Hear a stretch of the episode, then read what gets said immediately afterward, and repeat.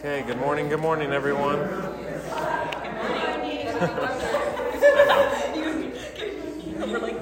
I can officially say welcome to Covenant. That's exciting. Um, there's restrooms in the back. Um, there's a little quiet room right here if anybody has kids that are restless or rowdy. And um, there's coffee. And make sure you have a bulletin and a hymnal if you need one. So, if you guys want to stand with me, we'll begin with the call to worship this morning. Um, I'm just reminded each week what is this call to worship? It is not me calling you to worship, it is God calling us to worship Him through His Word. And some, in some traditions, people don't do this, but I think it's helpful. It reminds us each week why we're here.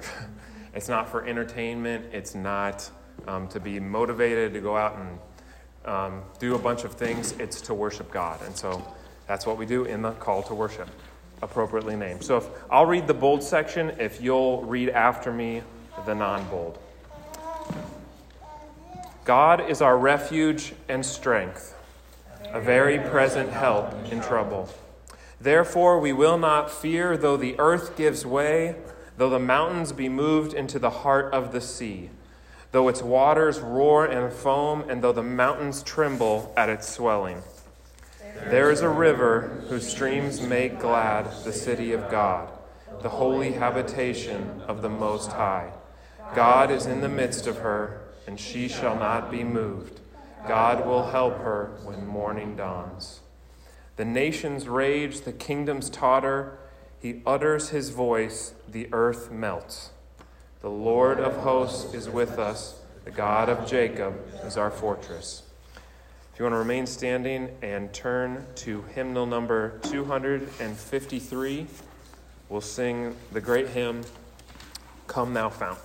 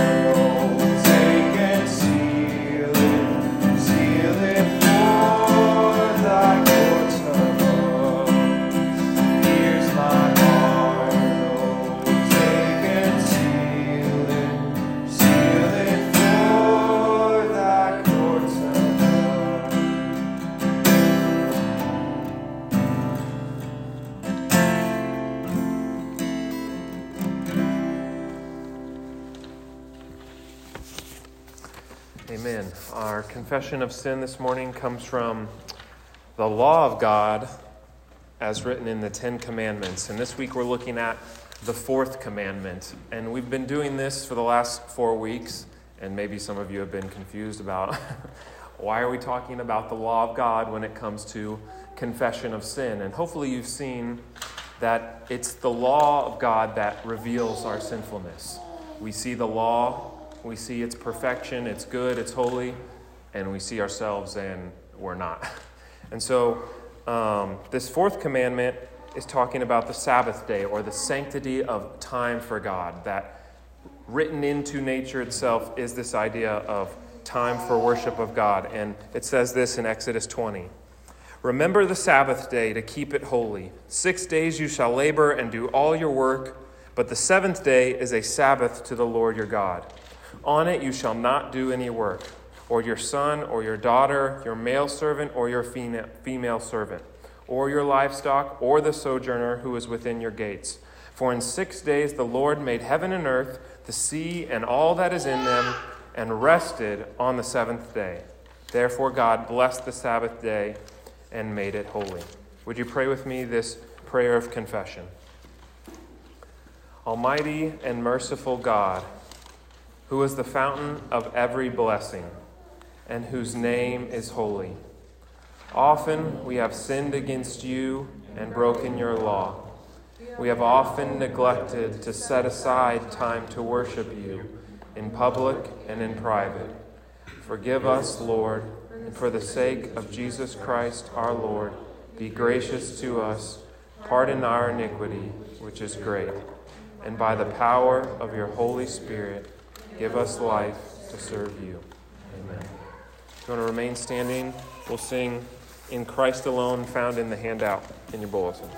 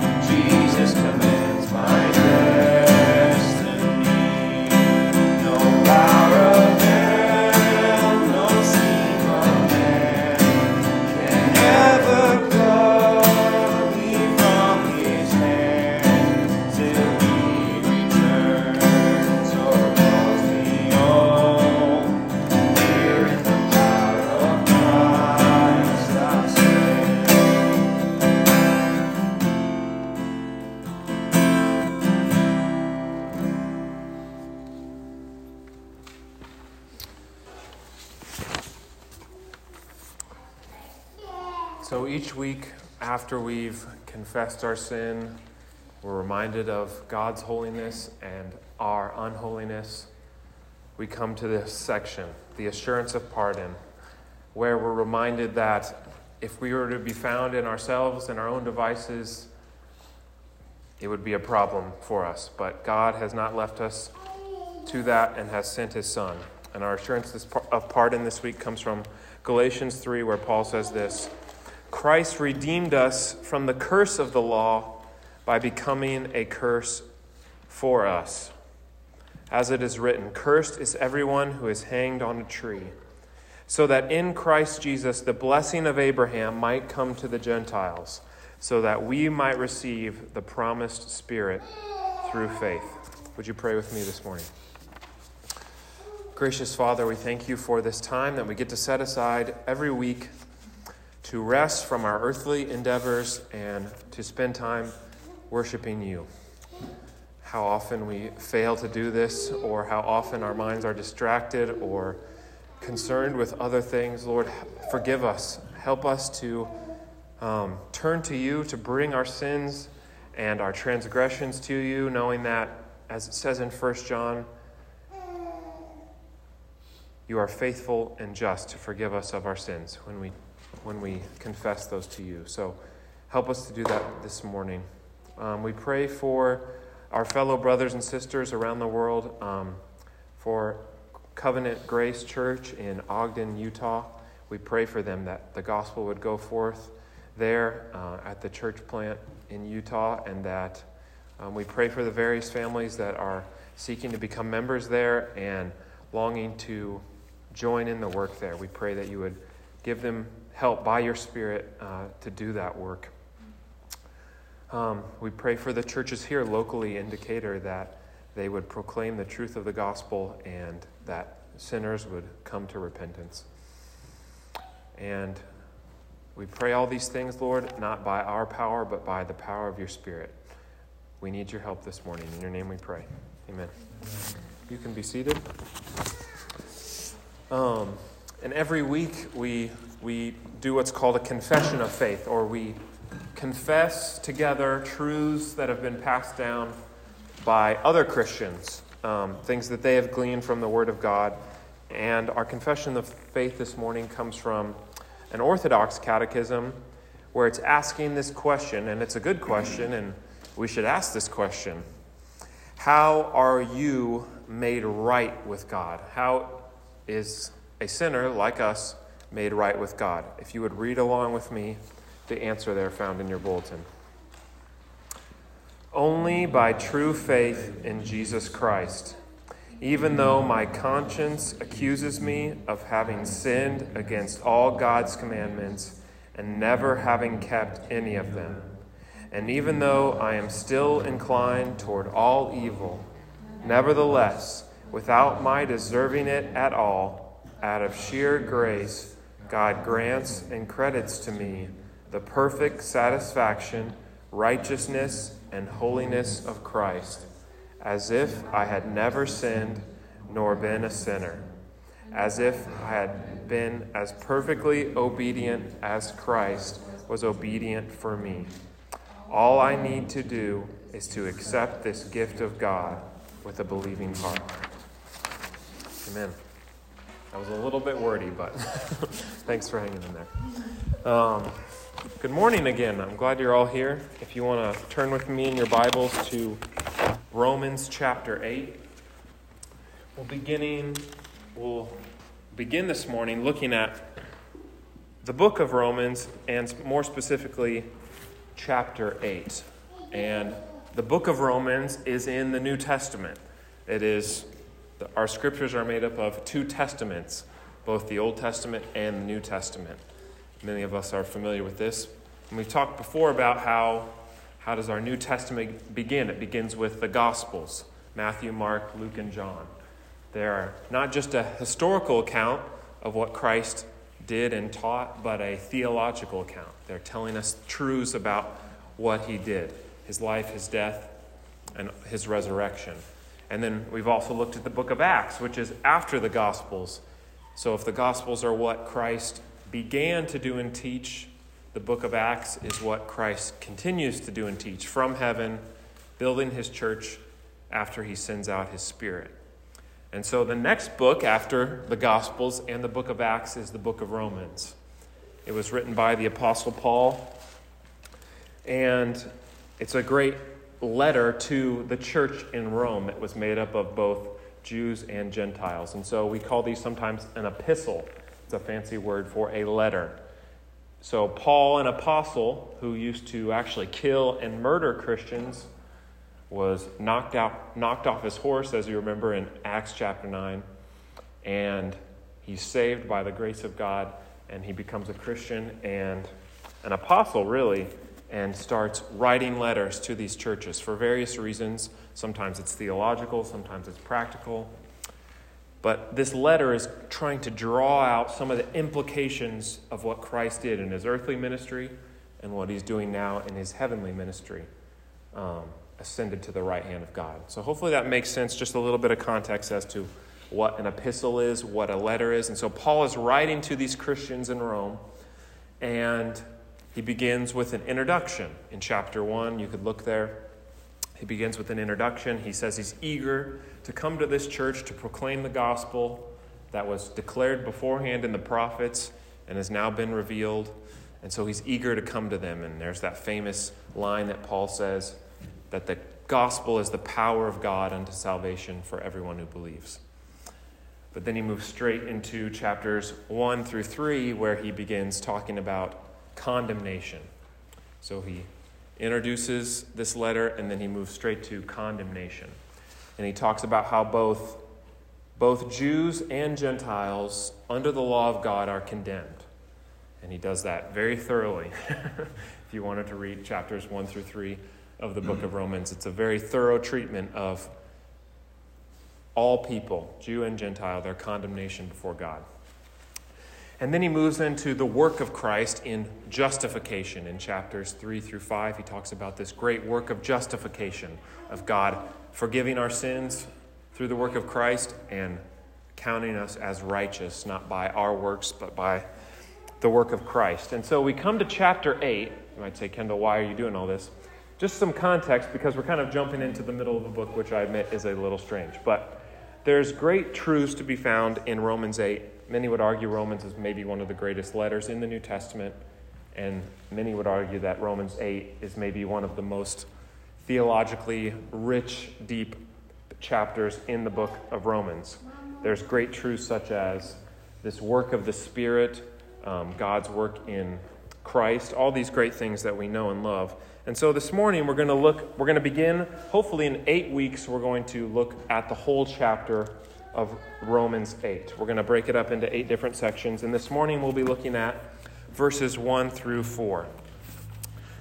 And why Romans 8? Why this book of Romans? As I was thinking about it recently, I don't know about you, about you all, but there's sort of this weight that I feel. this weight. And maybe it's everybody in the world. Just it's been a weird year, a weird last year, and there's just a weight that everybody feels. Maybe a year ago, if you look back on your life, you'd say, I was pretty laissez faire about life, you know, it was going well, all these things. And so much has happened in the last year, and there's just this heaviness, this weight that I think we all feel in some ways. And not just outside of ourselves, right? We see the world around us, we see the turmoil and the tumult, and we see everything that's going on, but even within our own hearts, right, we feel this weight, this, um, this heaviness that we can't really shake. And more than just what's outside, what's inside, right? Maybe it's a loss of job, a loss of loved ones recently, and maybe it's even our own sin that burdens us, our own transgression before God.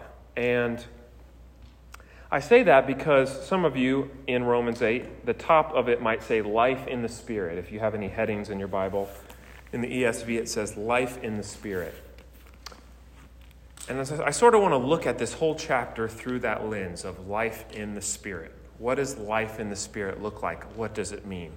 And I think you'll get a lot of different answers. If you were to go up to somebody, maybe even a regular Christian on the street, you can think in your head, what does life in the Spirit look like? What does it mean? You might get lots of different things. you might get oh, it's only missionaries that live a life in the Spirit. Every other regular person can't really do that. You have to be on a mission somewhere. Or maybe you'd get something like life in the Spirit looks like ecstatic experiences all the time. It's about um, living in sort of this euphoric state, a sort of where you're not really present with your mind and you're living life in the Spirit, whatever that means. And so there's a lot of different answers to that question what does life in the Spirit look like? And our goal as we look at the book of Romans is to answer that question and see how Paul answers it in, in this book of Romans. And so Paul is really dealing with this tension, as I said, between the flesh, between the world, between all these things that wage against us, and between the spirit. And we see that in the first couple verses this tension between the spirit and the flesh, between the law and the gospel. And Paul is really wrestling with these things, and hopefully, as we study God's word this morning, this will become clear what life in the Spirit looks like. So, if you want to follow along with me, I'll read verses 1 through 4. I'll pray for us, and then we'll, we'll look at the text. This is the word of the Lord. Paul says this in Romans 8 There is therefore now no condemnation for those who are in Christ Jesus. For the law of the Spirit of life has set you free in Christ Jesus from the law of sin and death. For God has done what the law, weakened by the flesh, could not do by sending his own Son in the likeness of sinful flesh, and for sin, he condemned sin in the flesh in order that the righteous requirement of the law might be fulfilled in us, who walk not according to the flesh, but according to the Spirit. Let's pray. Lord, we thank you for your word. There are deep truths here, but there is immense practicality for our lives, Lord. And as we ask these difficult questions, how do we live the Christian life? How do we deal with our sin and our condemnation. Help us to see what life in the Spirit looks like and help us to live not according to the flesh, but according to the Spirit and faith in what you have done for us. We ask all these things in your Son's name. Amen. So, lots of words there, lots of truths. Let's, let's look at it this morning. So, verse 1 in chapter 8. Paul is assuming a couple things, right? We're sort of jumping straight into Romans 8. If you were to read Romans 7, you would see Paul struggling with his sin, with his flesh. He's very open and honest about it. He says things like, The things I want to do, I don't do. And the things I don't want to do, I do. Hopefully, we can all relate to that a little bit as Christians. And so, Paul is very honest with this struggle with the flesh. The, the very things I don't want to do, I end up doing. And the things that I want to do, I don't do them. And so we come to this great passage in Romans 8, but right before that, it's important to understand what Paul says. He's crying out. And he says these verses he says this in verse 24 of chapter 7. He says, "Wretched man that I am, who will deliver me from this body of death?" And he says, Thanks be to God through Jesus Christ our Lord. And then it comes to these great words in Romans 8 there's therefore now no condemnation for those who are in Christ Jesus. So these are great words by Paul, but he's assuming a couple things. And so let's look at a couple of those things. The first thing is he is assuming condemnation. He's assuming condemnation. If there is therefore now no condemnation, the implication is that there at one time was, right? If there's now no condemnation, Paul's implying that there at one time was condemnation. And so, what does he mean by this? What does this mean? What is this condemnation? Well, as I said, chapters 1 through 3 lays this out very explicitly that not only Gentiles, those that are not Jewish, but also Jews, are condemned before God because of his holy law. So, we might ask this question. We don't use this word a lot, what does it mean to be condemned? What is Paul assuming? He's, uh, he's assuming that we at one time were condemned. What does this mean? Three things. You might have heard it, you know, a condemned house down the street. We kind of think of it like that. It's run down, it's not inhabitable, or maybe a prison. Someone that's going to prison might be condemned to a life sentence or something like that. How do the scriptures talk about it? Three things. To be condemned is to be a breaker of God's law. Okay? It's to be it's to break God's law. So we are called, as we looked at this morning, to love God, to love our neighbor, and we don't do that. And so we break God's law. That is one part of what it is to be condemned. The second part is to be cursed to death. It is to be cursed to death or with death. And we see this in the Garden of Eden, right?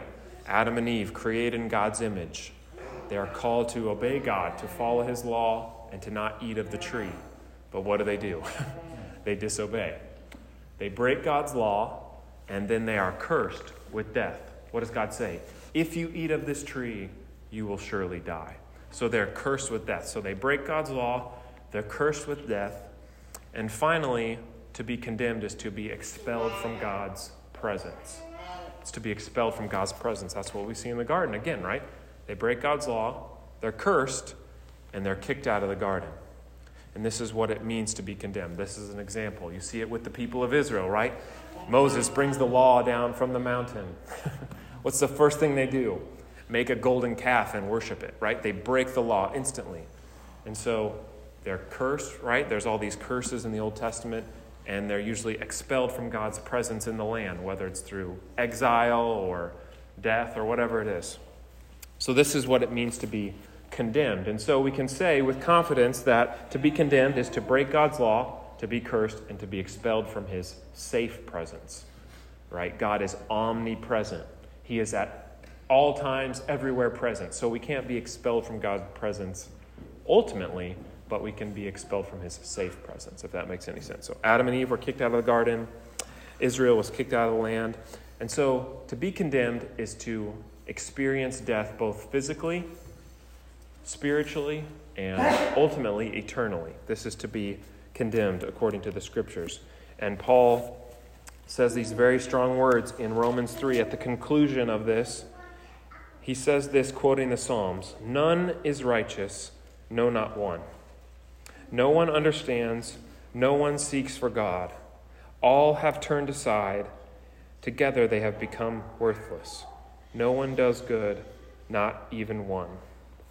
And so these are very damning words, if I can use that word, of all people, right? That we are condemned before God because of our sin. And so, all that to say, Paul is assuming that as we come into Romans 8 1. That there is therefore now no condemnation implies that there at one time was condemnation. And so we need to ask this question How does someone go from being condemned before God to being having no condemnation? How does someone go from being guilty before a holy God to being justified? That's what we're going to look at this morning. And so, Paul here gives us the answer. If you want to look there, at the end of verse 1, it says, There is therefore now no condemnation for who? For those who are in Christ Jesus. For those who are in Christ Jesus what does it mean to be in Christ? I think that's a good question. What does it mean to be in Christ? Is it a mere proximity? Is it just coming to church? Is it doing churchy things? What does it mean to be in Christ? Maybe some of you have heard verses like this. Galatians 2:20 says, "I have been crucified with Christ." Sort of an interesting phrase. I don't know about me or you. I've never been crucified, right? Physically. But Paul can say, I've been crucified with Christ. Other places in Scripture say, Romans 6 actually, Paul says, In baptism, we were baptized into Christ's death. It's sort of interesting that in baptism, we've been baptized into his death. So we've been crucified with Christ, we've been baptized into his death. And there's this other great verse in 2 Corinthians where Paul says, If anyone is in Christ, he is a new creation. If anyone is in Christ, he is a new creation. These are sort of, if you've never been around church or really looked at these passages, they're kind of weird, right? I've been crucified with Christ, I've died with Christ. If anyone is in Christ, what does this mean? Theologians call this union with Christ. Union with Christ. What is it to be united to Christ? It is to receive all the benefits that he won. It is to be united to him by faith and receive the benefits that Christ has won. So, Paul is saying there, in Christ's crucifixion, we've been crucified in a sense to our flesh, to our worldly life. We've died a death, right? To be in Christ is to be a new creation. This is a work of the Spirit. And so, Paul here in Romans 8 is saying there's no condemnation for those that have been united to Christ. And so we can say this whoever is in Christ, united to him, his person and his work, for those people, whoever they are, there is no condemnation. And if we we've looked at condemnation and it's a pretty serious thing, right? It's a pretty serious thing. So, how is this possible? How can someone go from condemned to not condemned, from guilty to justified? And we'll see that this is a work of the triune God. And so, as we go, in verses 2 and 3, we see Paul sort of explain this a little bit. He says this There's therefore now no condemnation for those who are in Christ Jesus. For the law of the Spirit of life has set you free in Christ Jesus from the law of sin and death. For God has done what the law, weakened by the flesh, could not do by sending his own Son in the likeness of sinful flesh and for sin. So, what does Paul say? That we've been set free. That those who are in Christ have been set free by the Spirit from the law of sin and death. What does this mean? we don't use that phrase a lot, the law of sin and death. What does this mean? This is the law as a covenant of works. We've talked about covenant theology the last couple weeks. What is the law as a covenant of works? You might ask, Kendall, that's not very helpful. the law as a covenant of works. Because of Adam's sin and ours, the law of God, even though it's good, even though it's right, even though it's holy, because of our sin, it can only produce in us what Paul says sin and death. This is what Paul wrestles with in chapter 7. He's saying, I see the law, I see this command, do not covet, covet. But all it makes me want to do is covet. it makes me want to have things that aren't mine. Someone tells me, obey your parents, honor them in the Lord. It makes you want to not do that in our sinful nature. And so the law of sin and death is the law as a covenant of works, as a weight on unregenerate people. Because the law for sinners can only produce sin and death. It cannot produce righteousness in life. It was intended to do that, but it can only produce sin and death. Like Daryl said a couple weeks ago, the law is like a mirror. It shows us our sinfulness, it shows us where we have dirt on our face, but a mirror cannot clean us. It only shows us our sinfulness. So when we look at the law, we see that we're sinners, we see that it brings about death in us but the law itself has no power to help us clean ourselves up. It can only say do, it cannot give us the power to do it, if that makes any sense. And so, because of our sin, because of our flesh, this law that was meant to bring life, right? It was meant to bring life. The law is good. What does the law say? Love the Lord your God and love your neighbor as yourself. Those are good, holy, and just things. But because of our sin, we don't do those. We can't do those. And so it only produces in us sin and death. But Paul does not leave us there. That would be bad news. if we were left there, that would be bad news. But Paul does not leave us there, and God does not leave us there. What does it say in verse 3? For God. For God. In Ephesians 2, what's it say? You who were dead in your trespasses and sins. And then he says in verse 10, but God. Very similar. For God. This is the work of God. That God has done what the law, weakened by our flesh, could not do. The law couldn't do it. The law can't do it. God has done it. Well, how did he do it? by sending his own Son in the likeness of sinful flesh and for sin. One of my favorite verses in the Bible, you guys know what I'm going to say Galatians 4. In the fullness of time, God sent forth his Son, born of a woman, born under the law, to redeem those who are under the law. Amen.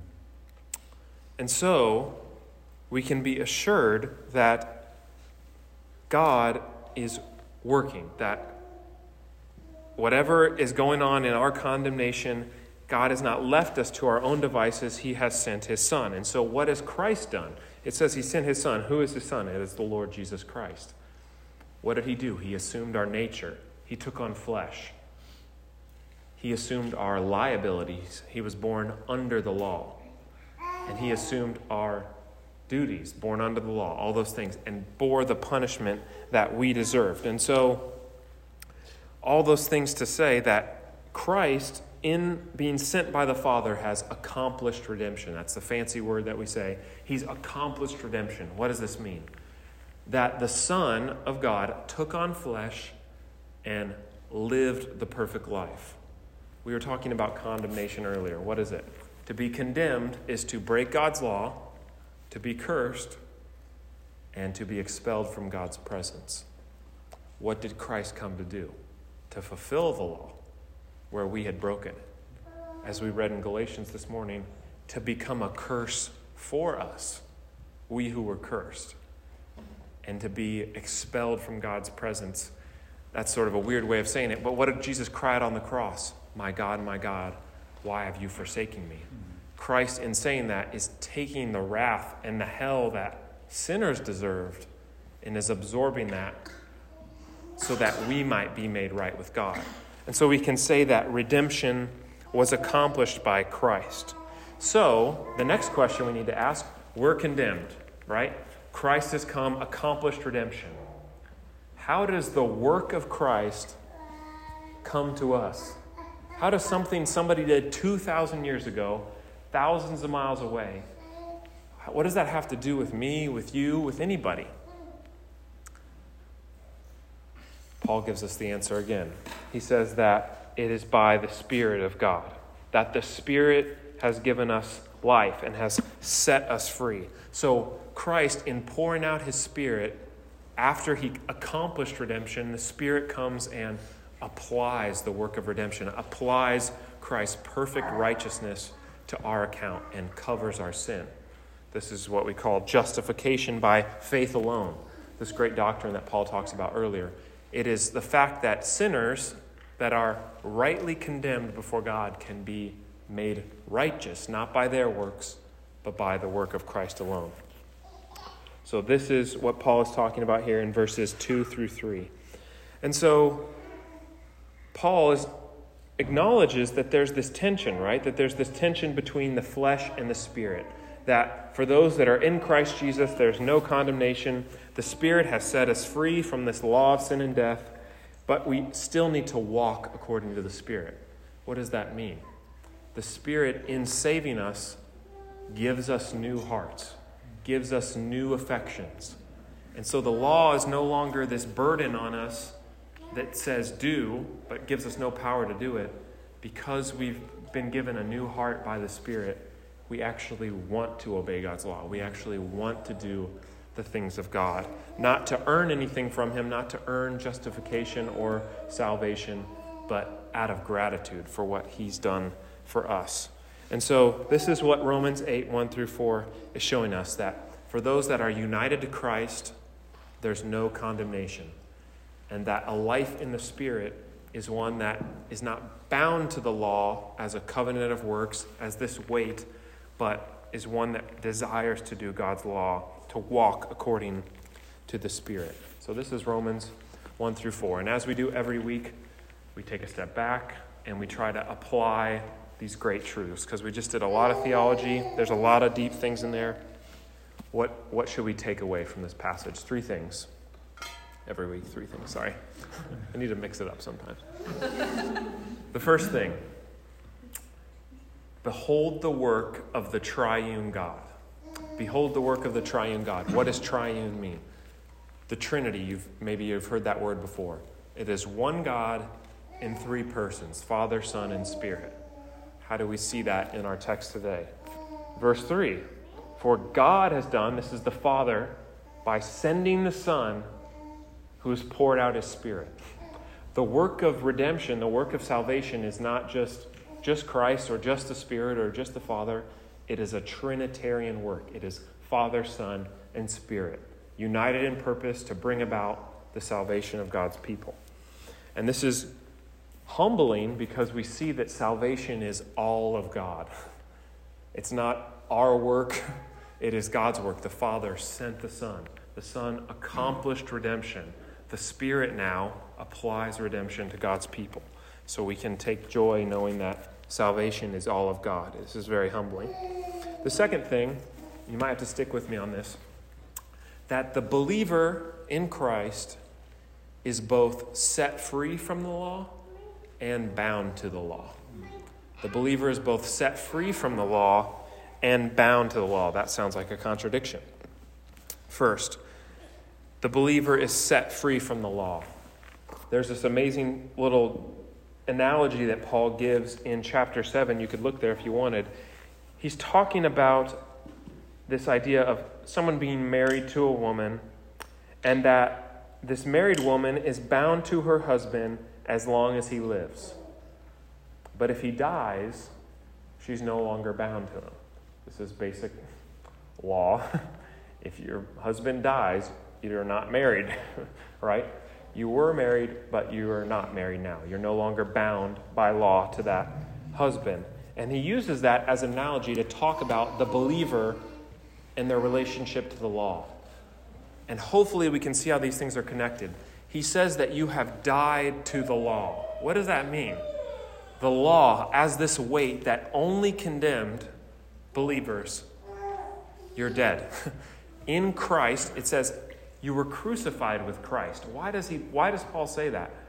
To be crucified with Christ is to suffer death, it is to be united to him. So when he died, we died to the law, meaning we died to it as this weight that only condemns. Christ has paid the penalty. We could say it like this um, What is it? Before the throne of God above? When Satan tempts me to despair and tells me of the guilt within, upward I look and see him there who made an end of all my sin. Christ paid the penalty for our sin. So there's no more condemnation for the believer according to the law. So Satan will try to tell us that we're guilty before the law, that you don't measure up. You've broken God's law, you've sinned. He's not going to accept you. He can't accept you. You've gone too far, you've done too many bad things. God cannot accept you. But for the believer, when we're reminded that we're united to Christ, we've been set free from the law. It no longer condemns, it can no longer accuse us because Christ has paid the penalty. There's no more wrath, there's no more power to the law in that sense. But in another sense, the believer is not just set free from the law, the believer is also bound to the law. What does this mean? That's kind of confusing. It, I struggle with how to really explain this, but I sort of already said it, right? This work of the Spirit of God in the believer is to give them a new heart, right? How does Ezekiel put it? I'll take out your heart of stone and give you a heart of flesh. If you think about a heart of flesh, it's not hard like a stone.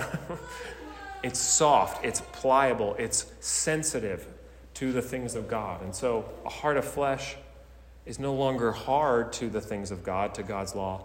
It desires to do it. And so, what do I mean when we say we're bound to the law? Well, people would say this to Paul. They would say, your gospel, your truth of this being set free of the law, that sounds like you can just do whatever you want. it sounds like you can just live a life of sin. And then Paul says this Should we sin that grace may abound? Should we just keep on sinning? Should we just do whatever we want? God's just going to forgive us? He says, By no means. By no means. So, in a sense, the Christian is bound to the law, not to earn anything from God and not to out of fear of God or condemnation, but to serve God out of gratitude for what He's done. We've been given new hearts This is just how the Spirit works. He gives us um, a new heart. And so people might push back on this and say, no, Kendall, believers aren't bound to the law. You need to just live your life by the power of the Spirit. And then I would ask that person, what does life in the Spirit look like? And they might say, well, it looks like loving God and loving your neighbor. And I'd say, that looks a lot like the law of God, right?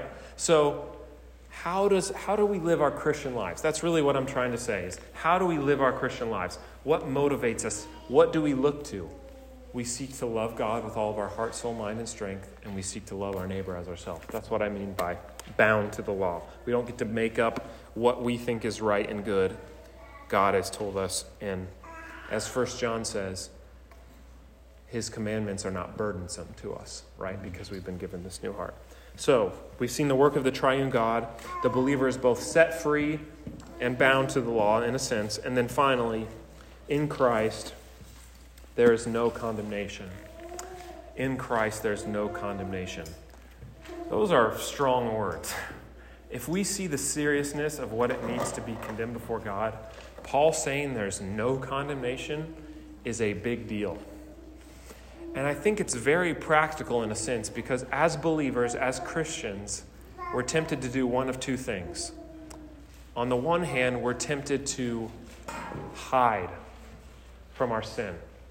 We're tempted to kind of push it under the rug and say, it's not a big deal. You know, we kind of have our pet sins. They're not a big deal. You know, it's not that bad. Maybe I'm just stealing, or maybe I'm just um, I don't know, not obeying my parents or whatever it is. And so we sort of make a light of them. And that's not to see the seriousness of our sin, that our sins are worthy of condemnation. So we're tempted to hide it. And in another sense, we're tempted to beat ourselves up for it, right? We, we have soft consciences. We sin before God, and we think to ourselves, God could not forgive me. I'm so guilty. I'm so in need of help, but God couldn't save me. And so, these words of Paul, there's therefore now no condemnation for those who are in Christ, are great words of hope. They're hope for the believer that we see both the seriousness of our sin and the grace of God in Christ Jesus. And so, what should we do this morning? Should we run from our sin? Should we try to beat ourselves up and give ourselves 39 lashes? What should we do? How do we apply this text? We run to Christ. We run to Christ. We look to Him by faith. What is faith? We've said it a million times. It's receiving and resting on Christ alone for salvation. So often we're tempted to look inward.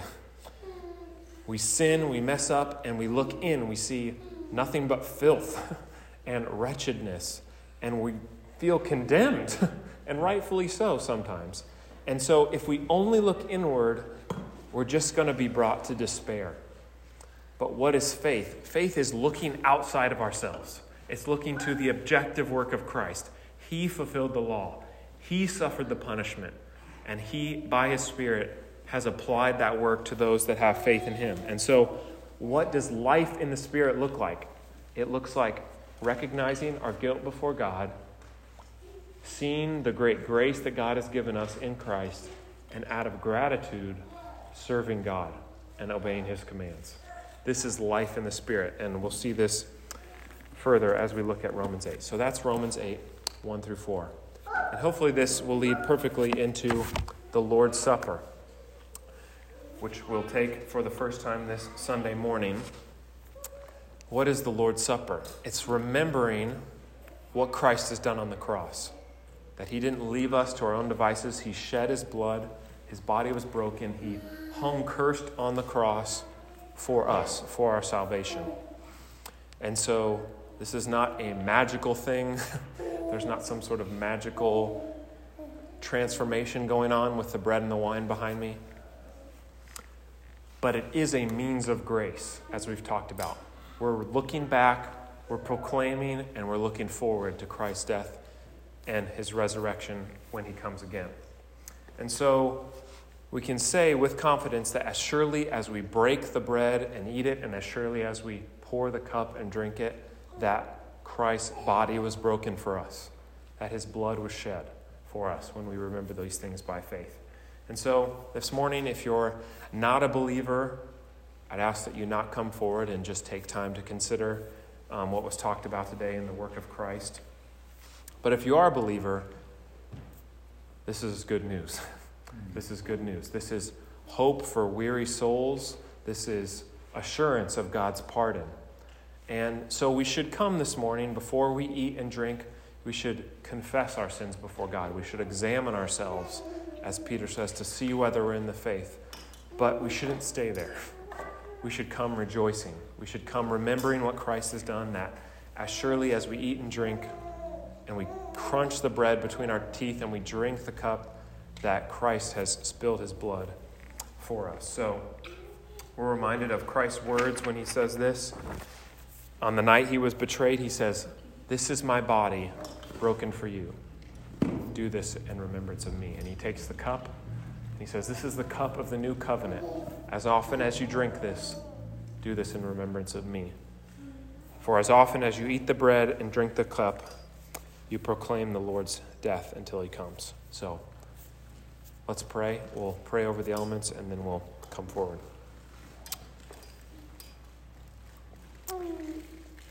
Gracious God, we thank you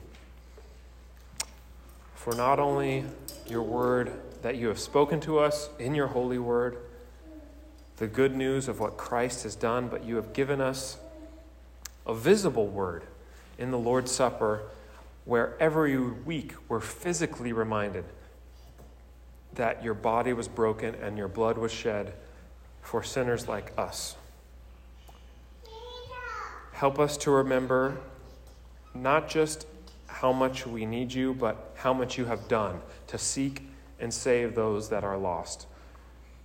May we come this morning not only confessing our sins, but rejoicing in what Christ has done. And may you give us faith this morning to believe these things for our spiritual life. In your name we pray.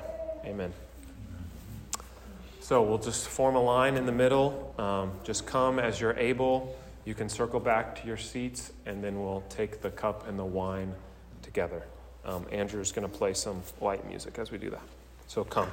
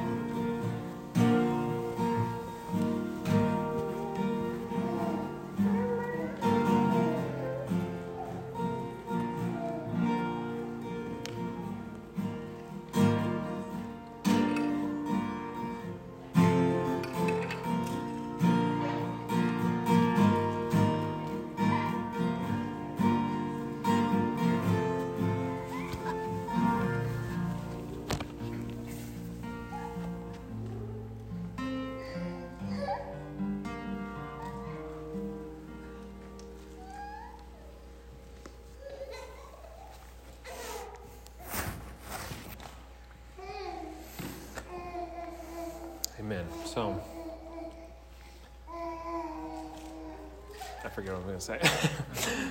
so, this bread that we break is a communion with the body of Christ.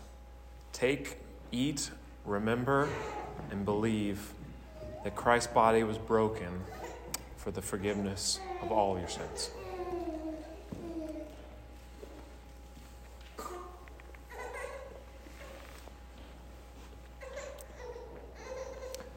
This cup represents Christ's blood that was shed. Take, drink, remember, and believe that Christ's blood was spilled for the forgiveness of all your sins.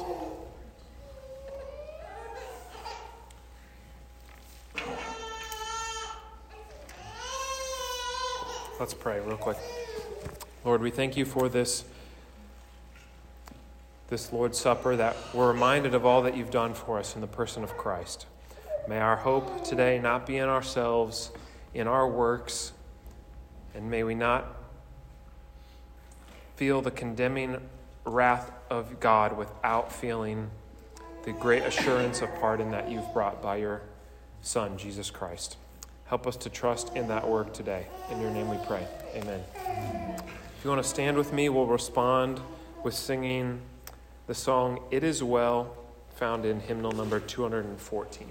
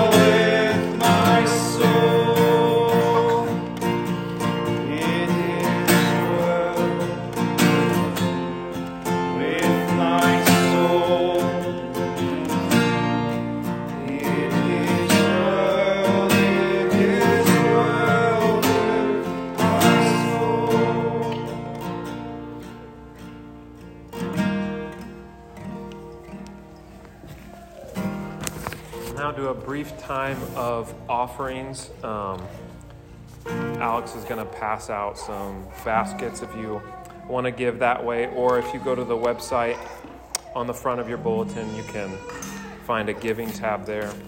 So let's just, um, Andrew's going to play lightly. Let's just pray um, for the Lord's provision. Thank Him for His provision and um, His grace to us in this way. Lord, we thank you for all that you've given us, not only um, spiritually, but financially, and um, just the common grace goods that you've given us a warm place to worship and live, and um, food, and uh, the jobs and finances that you provided us. We pray that in worship of what you've done, that you would that we would give to you, um, give to your work of the gospel. Um, not again, not to earn anything, but out of gratitude for what you've done. So we thank you for your provision. We pray that you would um, use these offerings as a as a gift and an act of worship to you. Pray all these things in your name. Amen.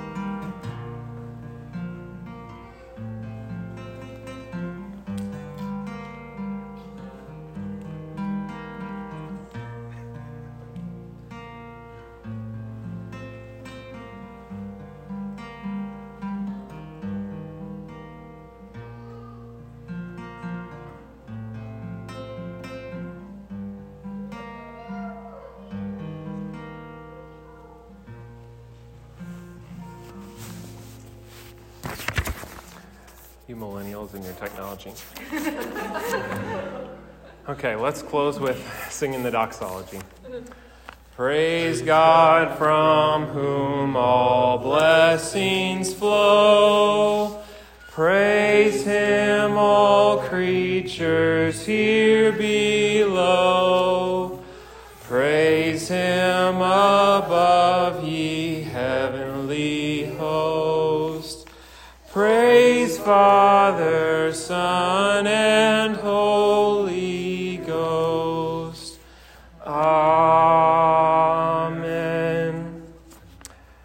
Benediction.